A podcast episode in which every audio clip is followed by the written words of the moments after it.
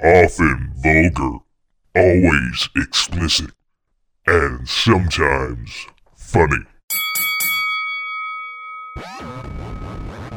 slap box, slap box, Welcome to the Slapbox Podcast. This is episode 519. I'm your host, Josh Albrecht, recording once again inside the Slapbox Pit House. Ah, yes. We're coming up on uh, Shelley Long's uh, birthday. That- is my co host? It's been quite a while since he's been on, but uh, it, it it will be his birthday. Of course, it's my brother Shelley. There, um, he uh, he's uh, on the uh, third, August third, which is Wednesday. I believe that's Wednesday. Yeah, he will uh, have a little birthday, birth birthday. Fun fact: born the same year that Star Wars: A New Hope came out, at 1977 that shit hit the theaters. And boom, Shelley. Pow, pow. Also, I think the first season of uh, the classic that Shelley and I both love, the classic series, Soap, with uh, Billy Crystal. And a lot of other like classics. Like he was the biggest name, I guess, out of Soap.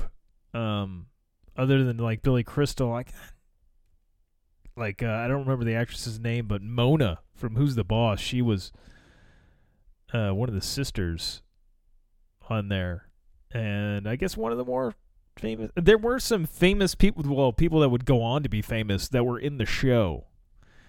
Like uh, Robert Englund had a very small part in like an episode or two, and uh, holy shit, that show was fucking great. I fucking love that show. I mean, it was a spoof on soap operas. And one of the uh, main characters, Bert, was uh, had believed he was abducted by aliens, which I'm going to get to aliens in a bit, in a bit. But it, there's back to soap.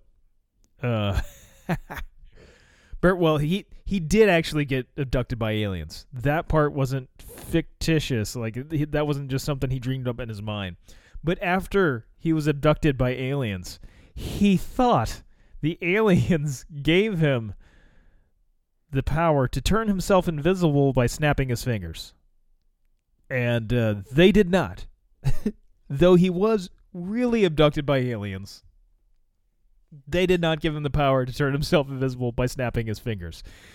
And then when of course he was around his family and stuff, he would just snap his fingers and think he was invisible. And they would just like, "Okay, that's that's Bert. Oh, that's Bert. Oh, love that Bert." uh such a fucking classic show. I'm to see if I can pull up a good clip here. Um uh nah. I don't know. I don't know. I don't know if any of these clips are gonna make any sense if i play them but oh man it's so da- like you can tell it the fun fact though like it started in 77 and then ended in uh, 81 if i remember correctly.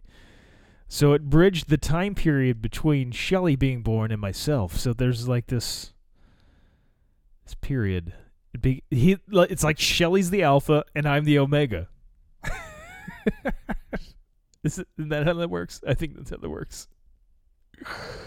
Uh, this is uh, but uh, just seeing clips of fucking Chris Rock and next to Jada Pinkett Smith. apparently, you know, Will Smith just put out a video to apologize to Chris Rock. You you would think he would just apologize to him, try to get in touch with him, you know, directly. Not uh you know maybe not show up at his house like threatening manner but maybe you know get his people in touch get in touch with his people maybe maybe over the phone kind of thing. I don't know if you can really apologize that for that you know. It's he, chris rock is going to be in sl- being slapped will live on forever now in memes people will have forgotten who the fuck Will Smith and Chris Rock are at some point. not anytime in the near future. But that shit's gonna exist still on the internet, and and that the memes they won't be watching Independence Day anymore. You know, fifty years from now. But I feel like there's still gonna be a such thing as memes and gifs or gifs, whatever you want, however you want to say. Anyway, I did uh, want to say uh, for all of you, if, for all of you that are uh, fans, of course, of Mr. Jeff Burton and 105.7 The Point, he was.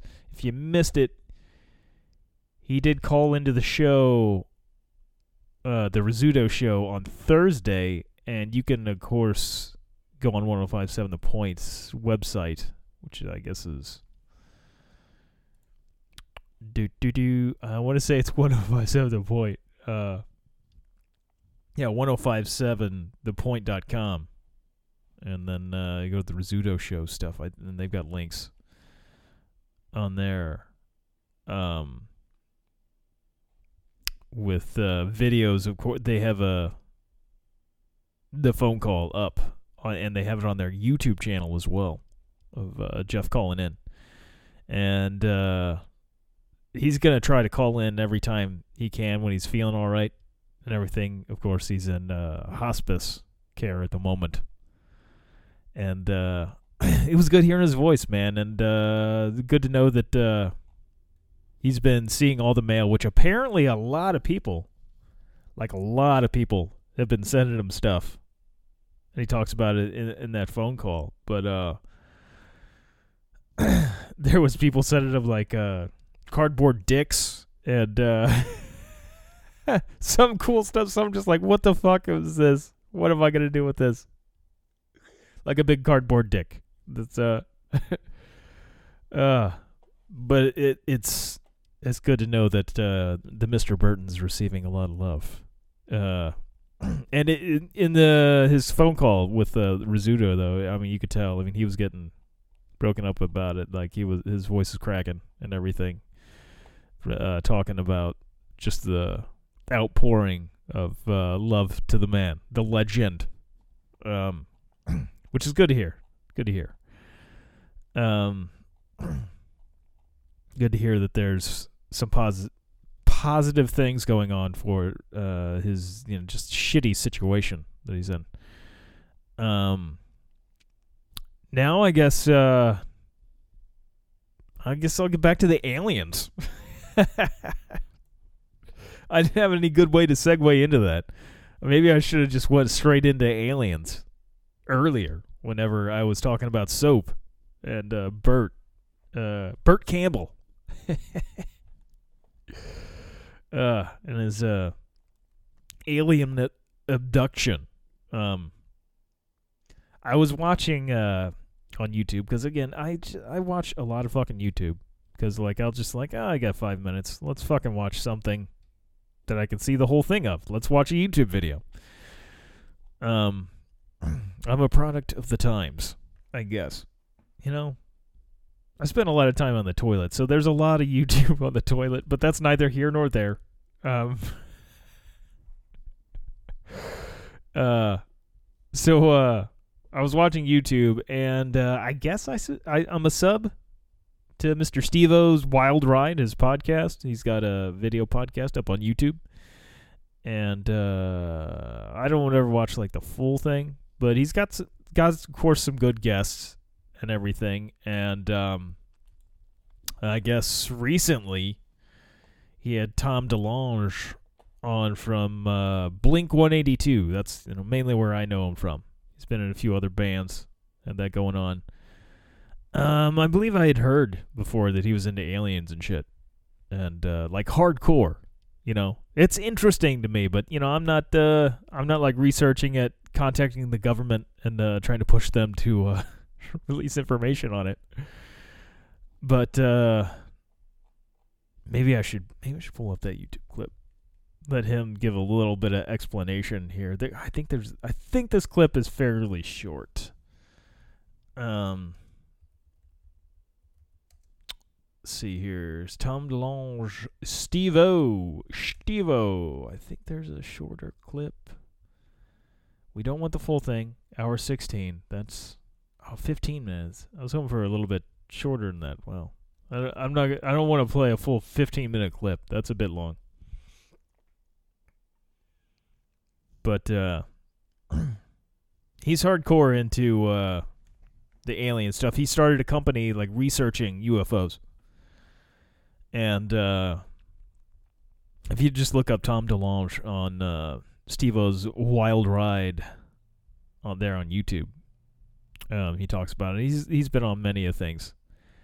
And uh, of course, I guess the original time that he quit Blink 182, or one of the many times he quit Blink 182, um, you know, he did it because he wanted to go research aliens, basically. Uh, and uh, of course, according to him, they're not really aliens per se. If I if I gather correctly, just from watching that short video on uh, the old YouTubes. Um, but fun fact: whenever the the Hillary's email shit was going on, the the WikiLeaks uh, Russia hacking her emails and putting them up on WikiLeaks, um, that whole thing, you know. uh, Tom DeLonge was in like an email chain, I guess, with John Podesta because he was trying to get all these files released on UFOs. Which, you know, fun fact, they've released a bunch of files on the UFOs and everything now. And so I guess he's he's actually achieved some uh, crazy stuff though, like uh, gotten the government to admit the existence of uh, UFOs at least. Shit they can't uh, unidentified flying objects. Um but uh, it was it was interesting. He's got a book out. I think it's called Secret Wars. Um apparently he's going to be putting out some uh some move or at least a movie soon. Um I want to say his book is Secret Wars. Maybe I'm wrong on that. But I will look that up. I would kind of like to read the book, but honestly, I can't spell sp- secret right. Um, let's just look up. My spelling has been uh, well. He spells it weird. That's why. Fuck. S E K R E T. Machines. It's not war. Secret machines. There's, I guess, a book series. Jesus. Um. Good lord, he's got a lot of sh- stuff out there. Anyway. Oh, there's. Here we go. Yeah, he's got a few books out there. Um. Secret Machines Chasing Shadows. F- Secret Machines A Fire Within. Hmm. Let's see if I can't uh no. Anyway. But uh so uh yeah, he's like big into there's a lot of stuff in here about UFOs. He's not fucking around here. He's not fucking he is serious about this. Um and uh, you know what? Here, let's let's pull up uh, on the old Amazon here and just see see what uh, it says about synopsis for uh, Chasing Shadows here, the Secret Machines book. Blurring the line of science fiction and fact, Secret Machines is an explosive thriller that will make you question everything you've been told about what's really out there. It's a quote from Larry King, written Larry King, blurring the lines I haven't listened to Larry King in a while. Not that I have a Larry King impression. Uh, but you know, I don't know. I don't know that I need to anymore because I don't think Kevin Pollak does his chat show anymore. When he did his chat show, which was fantastic, you can still find it, I believe, on YouTube. Ugh, he was doing it when we first started this podcast over a decade ago, and uh, I loved how they would sign off the podcast all the time, and he would have before they signed off, he would have the guest do their best Larry King impression. Fun fact. Um, anyway, blurring the line of science fiction and fact, Secret Machines is an explosive thriller that will make you question everything you've been told about what's really out there. fucking terrible Larry King. But they were all terrible for the most part. Larry King impressions on the chat show, but they were great, terrible. And then you'd go, uh, you'd have to go to the phones. So, uh, we're going, we're going to Steve in Poughkeepsie. Steve Poughkeepsie. And that is, god damn it, that is a fucking terrible. Larry King. Shit. Need to go back and listen to some Larry King and try to get an impression. Anyway. Written by Open Minds 2017 UFO Researcher of the Year and acclaimed producer Tom DeLonge with New York Times best-selling academic A.J. Hartley in a powerful collaboration with top government officials that keep the truth on course while revealing fascinating secrets surrounding the true, well documented events of unidentified aerial phenomenon. For those who know that something is going on, the witnesses are legion scattered across the world and dotted through history. People who looked up and saw something impossible lighting up the night sky what those objects were, where they came from, and who or what might be inside them is the subject of fierce debate and equally fierce mockery, so that most who glimpsed them came to wish they hadn't. Most, but not everyone. Among those who know what they've seen and like the toll of a bell that can't be unrung, are forever changed by it are a pilot and heiress, a journalist and a prisoner of war. From the waning days of the 20th century's final Great War to the fraught fields of Afghanistan to the otherworldly secrets hidden amid Nava's, Nevada's dusty Neverlands. The truth that is out there will propel each of them into a labyrinth of otherworldly technology and the competing aims of those who might seek to prevent or harness these beings of unfathomable power. Because, as it turns out, we are not only the one not only ones who can invent and build and destroy. Featuring actual events and other truths drawn from sources within the military intelligence community, Tom DeLonge and A.J. Hartley offer a tale at once terrifying, fantastical, and perhaps all too real, though it is, of course, a work of fiction? there was a question mark at the end there. Not my best reading. But I'm a little rust. Man, my throat's a little, a little screwy today. I did just run like not too long before doing this. Probably breathed in a bunch of stuff from people mowing their lawns and stuff. Uh, but uh, yeah, I, th- I was under the impression he had some books on just straightforward nonfiction, not fiction. But apparently, I guess they're making at least one or some of these into some movies. Fun fact.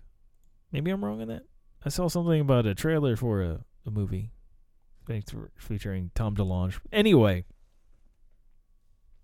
what I was getting to. The stuff that he was re- talking about on Steve-O's podcast is, uh, of course, aliens and being freaked out because he was uh, his emails were uh, put up on WikiLeaks thanks to the uh, hacking of Hillary's emails, um, and he was fu- uh, f- I guess freaking out and then deleting all of his emails, getting rid of a bunch of shit because he didn't want uh, too much information getting out about who his contacts were within the uh, United States government because he was afraid that would uh, piss off a lot of people in the government if uh, certain things were to get out. The the who he was talking to that they may not appreciate it anyway. Uh, that part I just found was funny.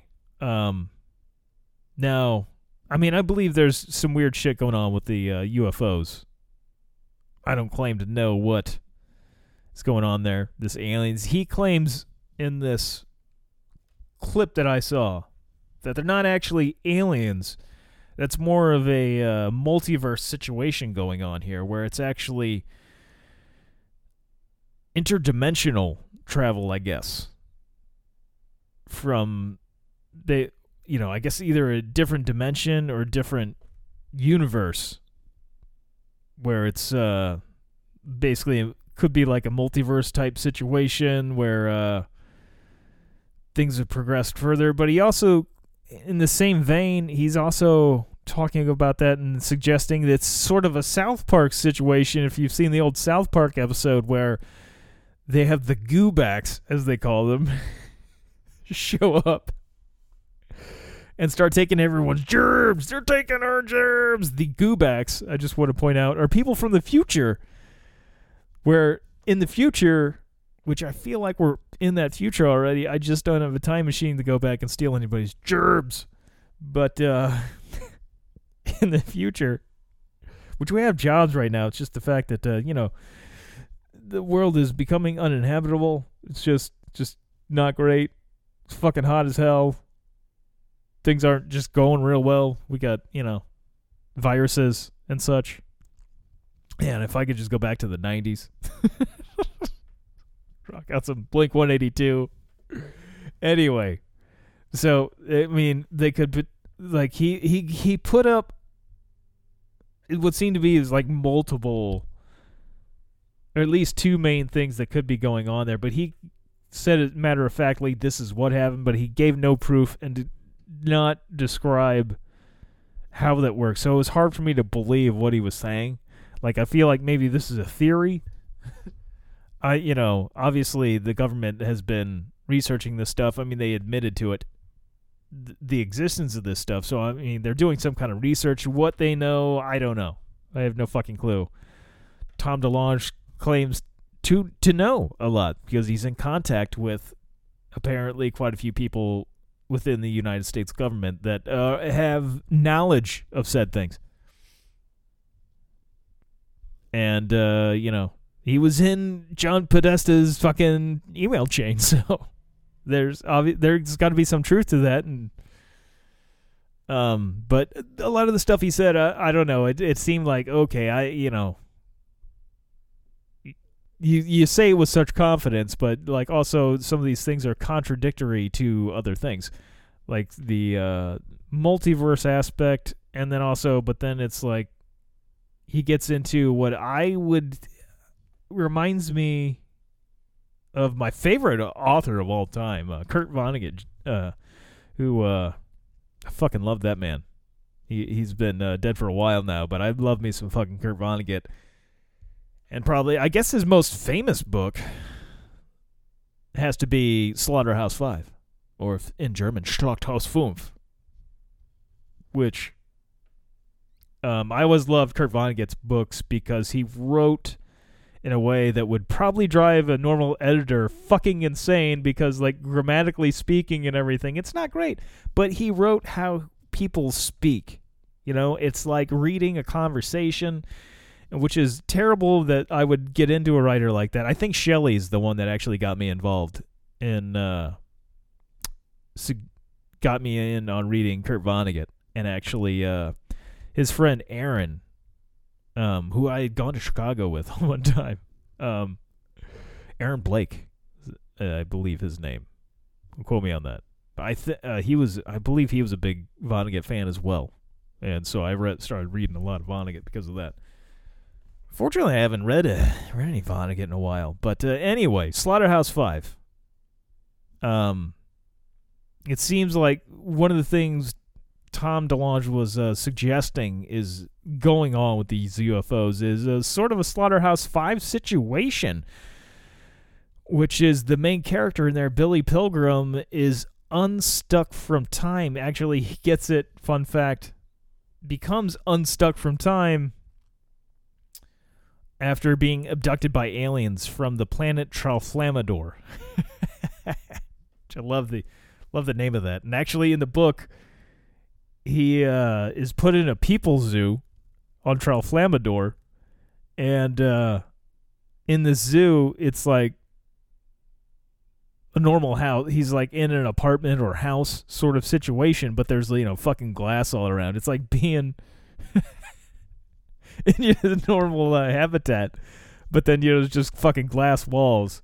While he has to be naked at all times, and I think they have a man. It's been fuck. It's probably been over a decade since I've I've read Slaughterhouse Five, but I believe he's got like a a wife or you know some some woman that they also abducted and threw in there with them, if I remember correctly. and uh, so that you know people are just watching them do everything, just like do do do, just like at a zoo. Well, people, these aliens. I don't remember what they look like or anything.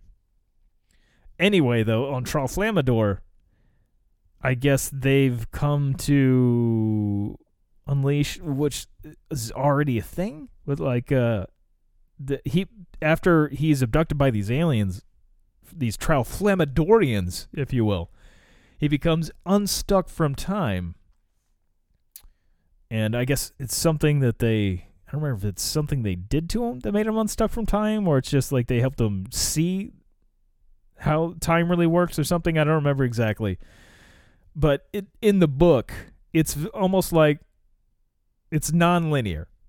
You know, things don't go in progression how they do on a normal timeline. It's like watching a Quentin Tarantino movie where you see stuff that happens in the future in the beginning and there's there's back and forth between past and present and future and uh Billy Pilgrim's unstuck from time because he can just go in one moment he's in World War II which uh, Kurt Vonnegut himself was in World War II and in the book he actually talks about Slaughterhouse 5 the term comes from uh I I think it's it's in uh, Dresden Germany where this Billy Pilgrim was a POW, and I believe I know that uh, Kurt Vonnegut was in Dresden whenever the bombing of Dresden happened, which is like one of the worst bombings in all of history. We, the Allies, being you know the Americans and Brits and everybody that was involved uh, with that, uh, w- carpet bombed Dresden, Germany, with something like over hundred thousand tons of bombs like uh, just just an insane amount of stuff. But they do mention that a little bit. Like he, uh, Billy Pilgrim, goes back to Dresden when he's a POW there and seeing the ground turn to lava from the bombs, which is which is a great visual. And knowing that Kurt Vonnegut himself saw this firsthand it's like just an interesting thing about the book, not really related to the aliens, but it's like the unstuck from time. He, Billy is going from like Nazi Germany, then he's back, then he's back in the People Zoo, and then he's, then he's back. I forgot what else happened to Billy in his lifetime, but he's constantly going back and forth between time periods. And uh, Tom DeLonge is talking in this interview that. Uh, I guess in a way that these people that all time exists simultaneously and that uh, it can overlap at times. And that's what's going on with these UFOs. They appear, it's actually in the future, and it just kind of teleports somehow between times. You know, he he mentioned a little bit about seeing when you're looking out into the stars, of course, you're seeing faraway stars. That's light from, you know, thousands upon thousands of years ago, fuck millions of years ago. Uh and a lot of those planets are probably, you know, long gone. Like uh and st- I mean, I I don't I don't remember all the shit about space, but you know, th- that stuff's from a long time ago. That light is taking forever to get here. So we're actually seeing past when you think about it. But uh, I don't know. I thought it was interesting the things he was saying, but he said it with such confidence. This is what's going on. I don't know that,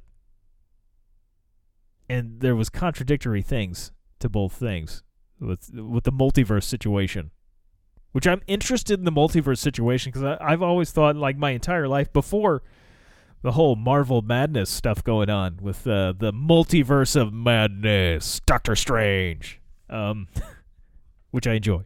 It's good stuff. But thinking back to like Schrodinger's cat and stuff, like there's saying that there's multiple universes or whatever. and I can't spell Schrodinger. um, there's the uh, Schrodinger's cat. Here we go. Uh, these pictures of the Schrodinger's cat. It's fucking funny. But if you're unfamiliar with the Schrodinger's cat, of course, it's uh, the cat in a box, which it's a closed box.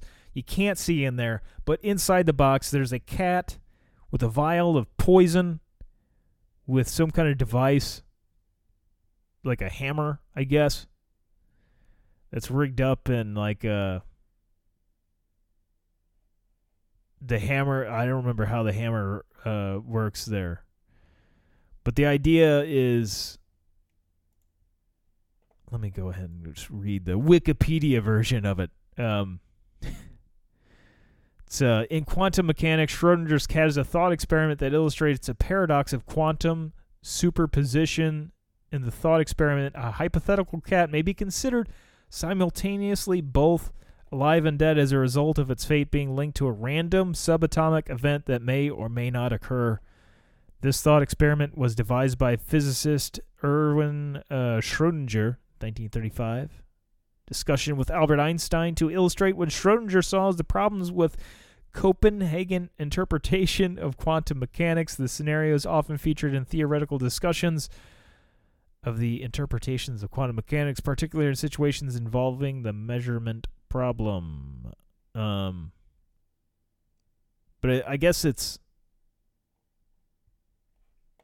saying that well the I don't know that's necessarily like multi-universe situation going on there, but in Schrodinger's cat here it's a uh, a cat, a flask of poison, and a radioactive source are placed in a sealed box if an internal monitor, example Geiger counter, detects radioactivity, um, which of course is a single atom decaying.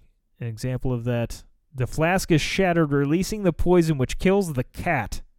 The Copenhagen interpretation of quantum mechanic impl- mechanics can't speak tonight. Uh, implies that after a while, the cat is simultaneously alive and dead. Yet when one looks in the box, one sees the cat either alive or dead, not both alive and dead. The this poses the question of when exactly quantum superposition ends and reality resolves into one possibility or the other. So as long as the box is closed, the idea is cat is alive and dead at the same time. It's basically not until you see it.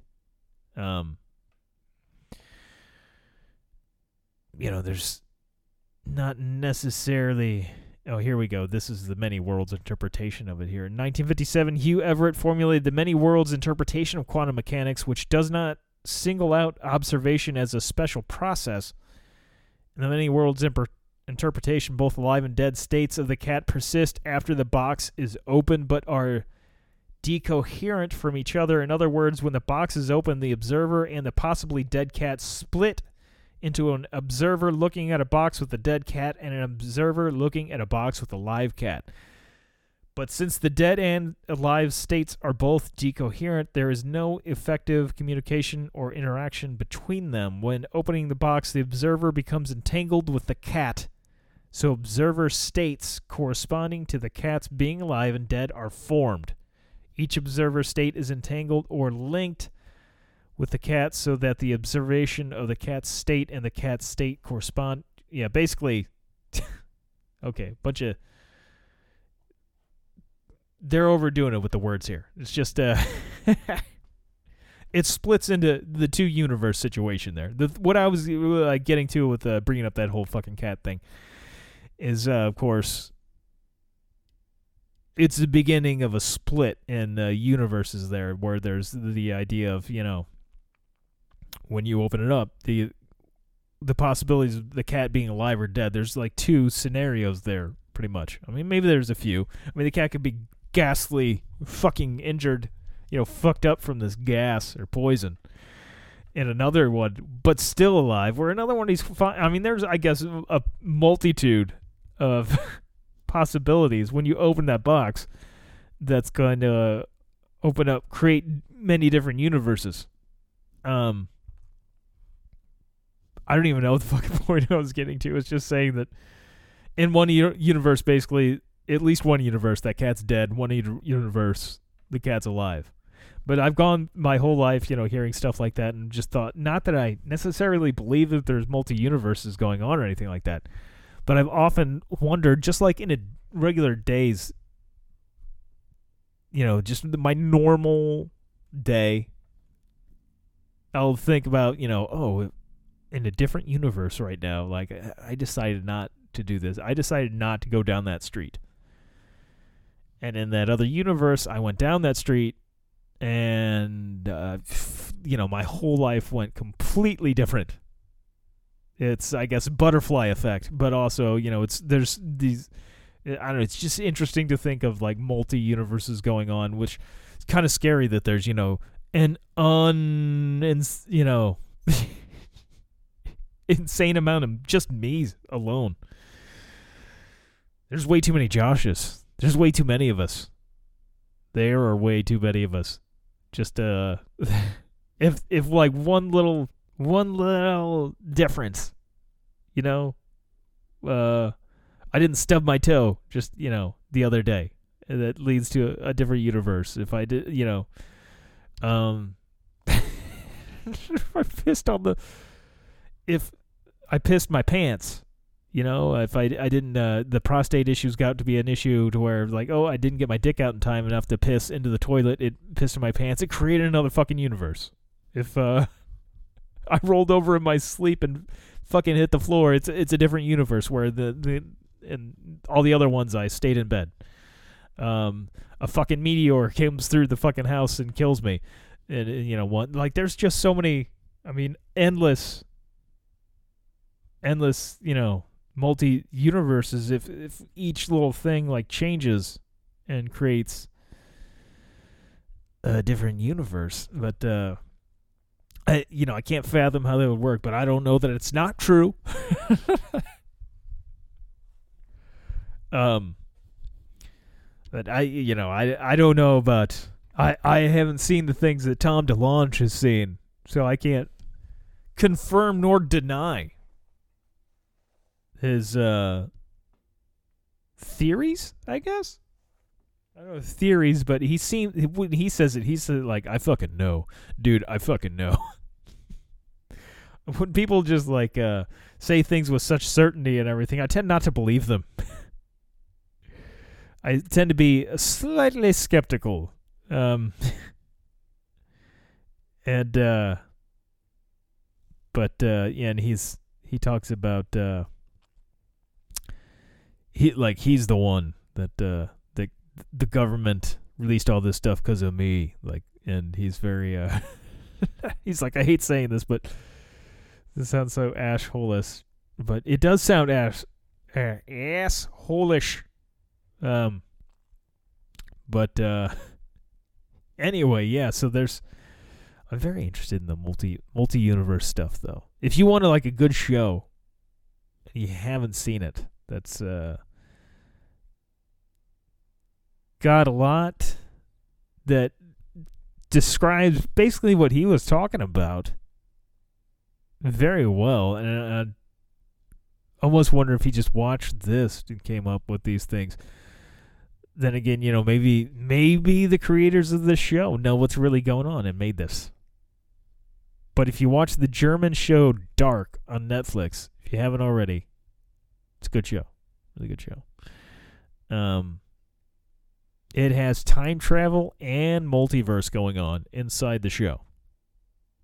There is uh I don't like uh like the show starts out there's a event i guess inside a nuclear power plant that creates a time rift and you know this is very like uh, you know close to on the lines of uh stranger things although in stranger things it wasn't a, a nuclear event or anything that that caused this. It was of course 11 creating opening the fucking gate man. Psychic abilities, mind powers.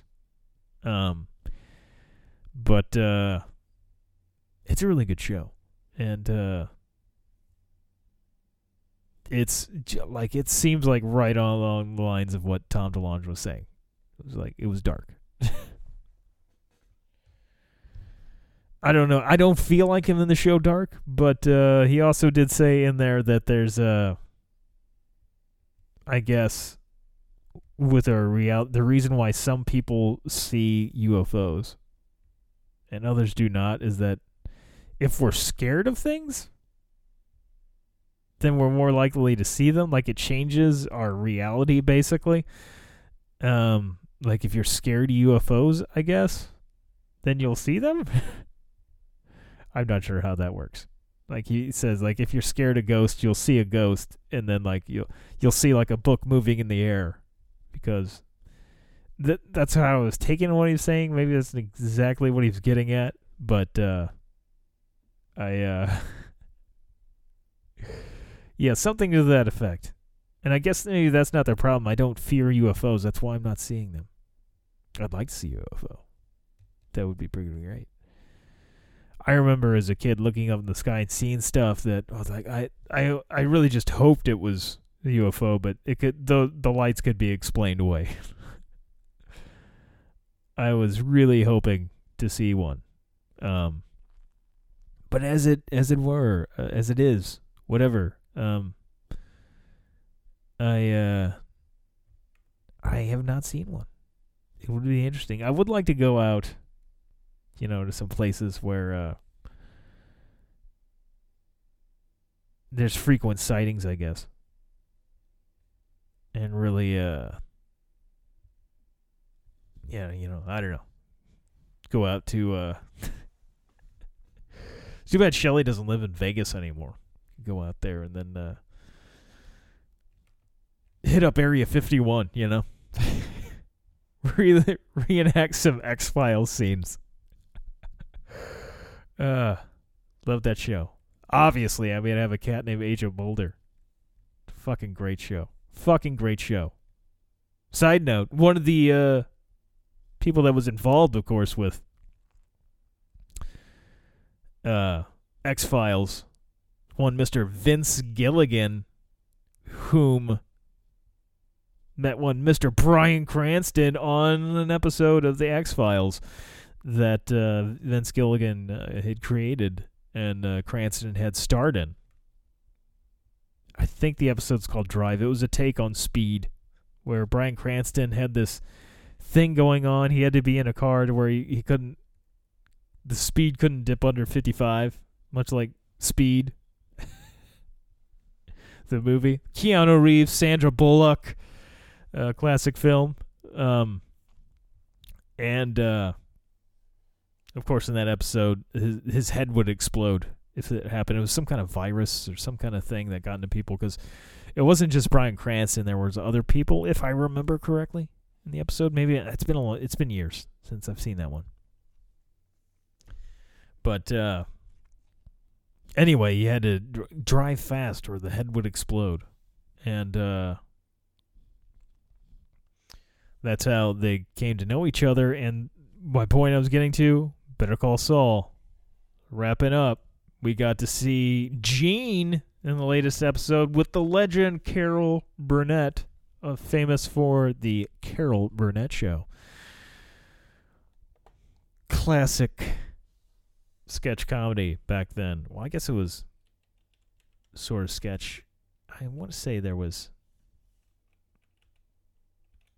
might have been more some variety to it, but Carol Burnett was a was a classic. Yeah, I guess it was variety slash sketch. I haven't seen it in many years. Um, but uh, Carol Burnett was on. Better Call Saul, and of course, uh, she apparently, uh, according to uh, Rhea Seehorn, who plays Kim Wexler, Carol Burnett's a huge fan of the show, the Better Call Saul, that is. And I guess it was just went out to dinner with uh, Rhea and uh, was just saying how fucking just like how amazing, awesome the fucking show was and everything, and of course she was uh, Rhea was you know flabbergasted because it's fucking Carol Burnett, the legend Carol Burnett, which of course they had uh, classic people. Dick Van Dyke was on there fucking Harvey Korman, Tim Conway, fucking Harvey Korman, man. I can't. I can't think of Harvey Korman without thinking of the great fucking Blazing Saddles. There's a, a talk about when he's talking to the. Uh, I guess he's not sheriff, but the uh, one guy about going in and destroying the town and everything, and like they're talking about uh, fucking uh destroying the town and everything. Is like oh what about the women? And we we leave the women alone. And the one guy's like no we rape the shit out of them i don't know why. The line's just so funny we write the shit out of them oh classic classic fucking movie. Fun fact. The legend. I th- i think possibly the hands down best stand up comic ever, which great stand up comic. Great hearing like maybe he wasn't the best person at life, but that made his stand he was so honest about it on stage. One Richard fucking Pryor, fucking legend. Um co or well, I, I think he just wrote Blazing Saddles. I don't remember if he co-wrote it with Mel Brooks, but I feel like oh he might have co-wrote it with him, but I know uh I know that he was involved in the writing of it, which makes a lot of sense when you hear all the fucking dropping the N bomb and all that stuff like constantly like, oh, that's Richard right there. That's Mr. Pryor. uh I gotta find the we rate the shit up. Okay.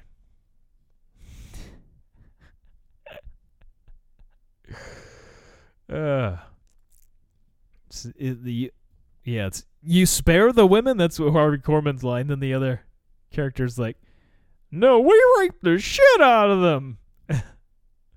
at the oh, at the number six dance later. I forgot all about the number six dance later. I don't remember that part.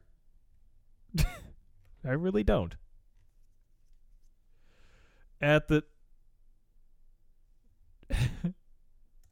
I'm gonna have to like look up that. I'm gonna have to actually find that on here. Uh,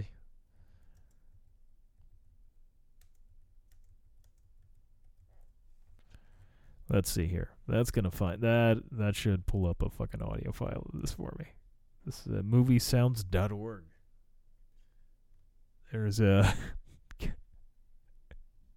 I just. Uh, there's something great about this.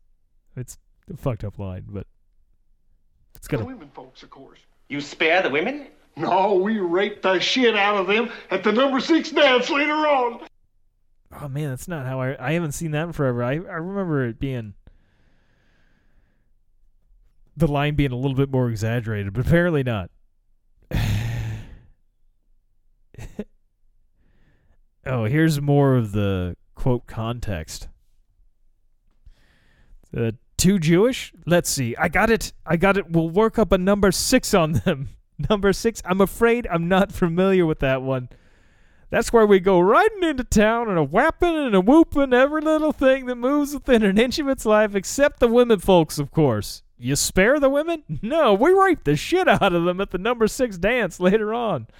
Marvelous! That's so creative. Why, Taggart, you've been hurt. That uppity N uh, hit me on the head with a shovel. Yeah, yeah, that was the. Thanks for Richard Pryor for that. Uh, I'd sure appreciate it, sir, if you could find it in your heart to hang him up by his neck until he was dead. Got him locked up downstairs. Uh.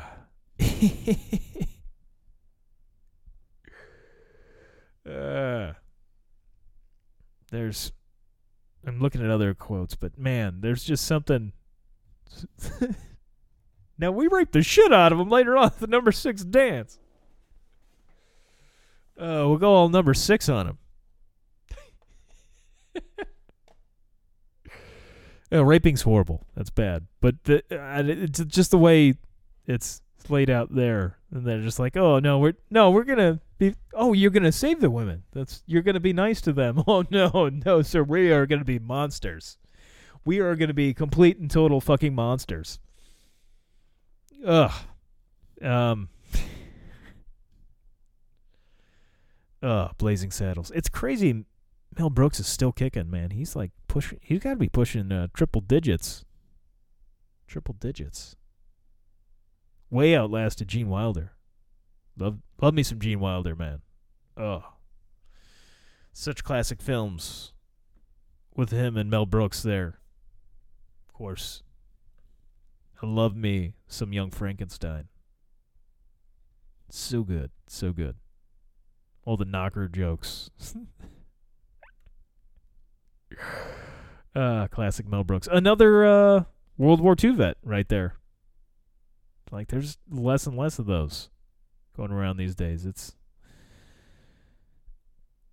even if they were, you know, like 18 when they served in the war, like they're fucking old as shit now. It's uh, crazy, crazy to imagine that. Of course, when I was a kid, that wasn't the situation. You know, I'm 41 now, so you know, when I was like say 20, they weren't 100. They were uh in their, you know, like 70s or so. Like 70s. You know, when I was a, a teenager, they would have been in their 60s. So there was a, quite a few of them left around then. Quite a few of them. Now there's few left to tell that tale. As uh you know, I'm to speak it since I brought up aliens. Let's see. Let's find out a place aliens or well UFO sighting, not alien sightings. Let's look up 2022. Let's find some recent ones here. Uh this is fun. Washington State is number 1 for UFO sightings. This is Axios according to that. With the I Believe poster. Oh man, I, I should have one of those posters. That's a sweet looking poster. It's not quite one that you see in X Files, but it looks like very much something Mulder would have on his wall. Um, according to Axios here, Washington has logged more U, uh, reports of UFOs per capita than any other state in the U.S., according to data from the National UFO Reporting Center. NUFORC. I th- man, what's with the? Can they just like simplify it to like three or four letters? anyway, by the numbers, Washington reside residents have reported 6,812 UFO sightings to NUFORC, with the earliest reports dating to the 1940s. That's roughly 88 sightings per 100,000 residents, more than double the rate of reports from most states. California, for instance, logged only 39 UFO sightings per 100,000 residents over a similar uh, time frame. Context NUFORC has been around since 1974, and it's where the FFA uh, recommends folks report. Why do they keep saying folks?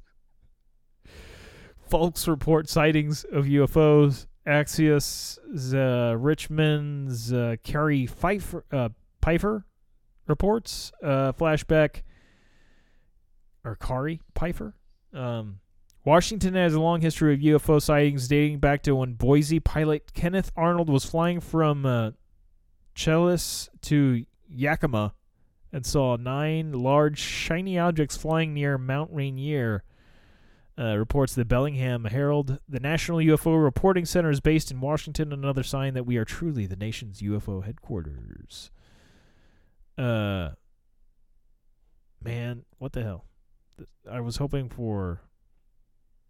Oh, here we go. Oh, we're just missing out. This is the last day, but uh, another Axios. July is the best time for UFO sightings, so let's look at Arizona's history. We come in peace to tell you that July is the best time to catch a glimpse of a UFO, and that Arizona is one of the best states to see one. And ah, I'm saying this uh, too late because by the time I post it, it will be August. Um, see here. So that's according to analysis by fucking new. National UFO Reporting Center's database. Driving the news, the website I'mApuzzle.com analyzed all UFO sightings reported to NUFORC since 98 and found that more people spotted them in July than any other month. And it's not lost on us that Jordan Peele's Nope about an alien invasion just hit theaters. Um, oh, I didn't know about this one. I'm gonna have to. Ah, I like Jordan Peele. Um, zoom in. Uh, Arizonians have reported 4,686 sightings in NUFORC since '98. Only California, Florida, Washington, Texas, and New York have more. Uh, it's just, man, I want some better. I want. Come on, give me some better. Uh, ooh, here we go. Putin and the UFO sightings. Is this, is this why he started the fucking war in Ukraine? Uh, the debate over UAP may herald not alien visitors, but destabilizing new weapons systems. Uh, you know what? I have to subscribe to read this fucking article. Fuck you. uh, I don't see any really good ones here. Story like recent stories. Oh, here we go. Info.com. That sounds it's like a suspect site. It's an ad. This isn't for InfoWars, is it? Damn it. Um. Damn it! Stop. Why? Uh. See, best. Maybe just best UFO. God damn you. Keep sending me to different best places to see UFOs. Let's find that. Best places to see UFOs. Best places in America. Thrillist. Obviously, there's a picture of Roswell. Welcome to Roswell. Um, do do do do. Thrillist.com. Rachel, Nevada. I'm guessing that's probably near Roswell. Um, since trying to get into Area 51 will land you a lengthy prison stay, the nearby town of Rachel is the ble- best place to learn about one of the most famous UFO sites in America. In the, er, uh, in the 1950s, reported sightings of UFOs around the Nevada Test and Training Range were a daily occurrence. This was mostly because the military used the area to trial uh, military aircraft that flew higher than normal. Um, jets and had odd, oddly colored lights. A sensible explanation didn't stop people from spreading rumors about a disappearing runway and the autopsies of the Roswell aliens taking place underground. Since then, Area 51 has become a staple of UFO legends. Rachel hasn't missed a beat either, boasting a local motel restaurant called the Little Ale Inn. that serves a pretty decent burger. The town also has plenty of folks who, for a fee, will take you around the perimeter of Area 51 and point out famous alleged alien sites through the fences. Aurora, Texas. They've got a rock with a UFO like carved into it. Aurora's alien grave is engraved. Uh, alien alien grave is engraved with the shape of the spaceship. Uh, they have uh, your first stop when you get to Aurora, Texas, a small town about 30 miles from Fort Worth, has to be the cemetery. There you'll find the gravesite of an unusual individual, the humanoid pilot of a cigar shaped object, which in May of 1897, 50 years before the crash at Roswell, fell from the sky and crashed into a windmill belonging to one of the local judges. Today it stands as the only extraterrestrial gravesite in America. Was the navigator who they called Ned from Mars? That's what locals believed at the time, and technically they still haven't been proven wrong, even after researchers tested metal from the crash site, found results inconclusive, and attempted to exhume Ned's grave. They were prohibited from doing so because, in order to exhume a grave, you have to notify the next of kin. But if there's no next of kin, then does that mean you just don't? Does that mean you have to go to Mars to notify them? How does that work? okay, Alamosa, Colorado. When former rancher Judy Messoline first settled down in Colorado's San Luis Valley, she had no clue it had such a rich paranormal uh, paranormal tapestry But in fact, the first supposed alien mutilation happened here in 1967. The victim, Snippy the horse, nicknamed so because his head and neck were snipped. Soon after, more and more people in, emerged with stories of close encounters, abductions, and unexplained phenomena, and the area became legendary. Now, Messoline herself has reported witnesses uh, witnessing dozens of unusual occurrences, including inexplicable cigar-shaped entities. Entities, not just ships, just cigar-shaped creatures, I guess. And hovering lights. In 2000, she gave up raising cattle and constructed the UFO Watchtower, a 10-foot high metal viewing platform with a spaceship-like Adobe gift shop to accommodate the extraterrestrial enthusiasts that often stop by her Rocky Mountain Ranch for a chance at a sighting. Messoline's watchtower has since become a kind of water cooler where true believers congregate, with visitors' stories recorded in a binder for all to pursue. There's also a sign in book for aliens, though no word on how many have thrown their John Hancock in there. Uh, Sedona, Arizona. I believe I've heard of them having the UFOs. Um, anybody can make a pilgrimage to Sedona for the Red Rocks, which I would like to do that. Maybe that would be a thing. Go see Red Rocks and hopefully a UFO. Put that on the. Maybe there's like a day tour. um, and energy vortex vibes. Hey, you you want to do something much cooler? Head for the UFO tours. Which hey, they have tours. I was right with the day tours. The clear skies of the high Arizona desert, possibly combined with a population that may or may not indulge in the occasional hallucinogen, has made Sedona one of the most popular sites in America for sighting UFOs. Hell, even former Arizona Governor Fife Symington claims to have seen an enormous, inex- inexplicable, unexplic- or yeah, inexplicable flying object here. That being said, it was only a matter of time until someone made a business out of it, and that someone is former alien abductee Melinda Leslie. At the Center for New the New Age, Leslie will happily tell you about her experiences being abducted by aliens. After which she'll take you to a clear, unlit area just outside of town where you'll uh, don military-grade night vision goggles and look for UFOs in the sky. She'll explain how to tell legit UFOs from commercial jets, military planes, or satellites, and she'll let you try and figure out what those high-speed lights moving across the sky actually are. No word on whether the wa- waiver includes liability for possible abductions. Uh, what about possible, uh, you know, getting dosed with hallucinogens? Uh, yeah, there's quite a few on this site. I'm not going to go through all these. There's oh, this is a cool shot of uh uh shittily crafted like spaceship for Bowman, South Carolina. Um they made it out of like sheet metal and stuff. But then this one's pretty fucking great. I guess it's also in Bowman. There's a McDonald's like shaped like a UFO. That's pretty sweet. Pretty fucking sweet. Uh, this site is being really weird. I it, ah, I can't. I guess it's because they want me to subscribe. It's hard to see anything on there. God damn it. All right. Ah, a lot of, I'm gonna. I feel like I'm gonna have dreams tonight about getting abducted and stuff. It'll be something. Or I just, you know, I'm almost back through Stranger Things. Maybe Vecna's gonna visit me in my dreams in a ship. Maybe it's Vecna is the real alien. He's in those ships. One is coming at us. Henry, you fucker. You're not taking me to the upside down, man.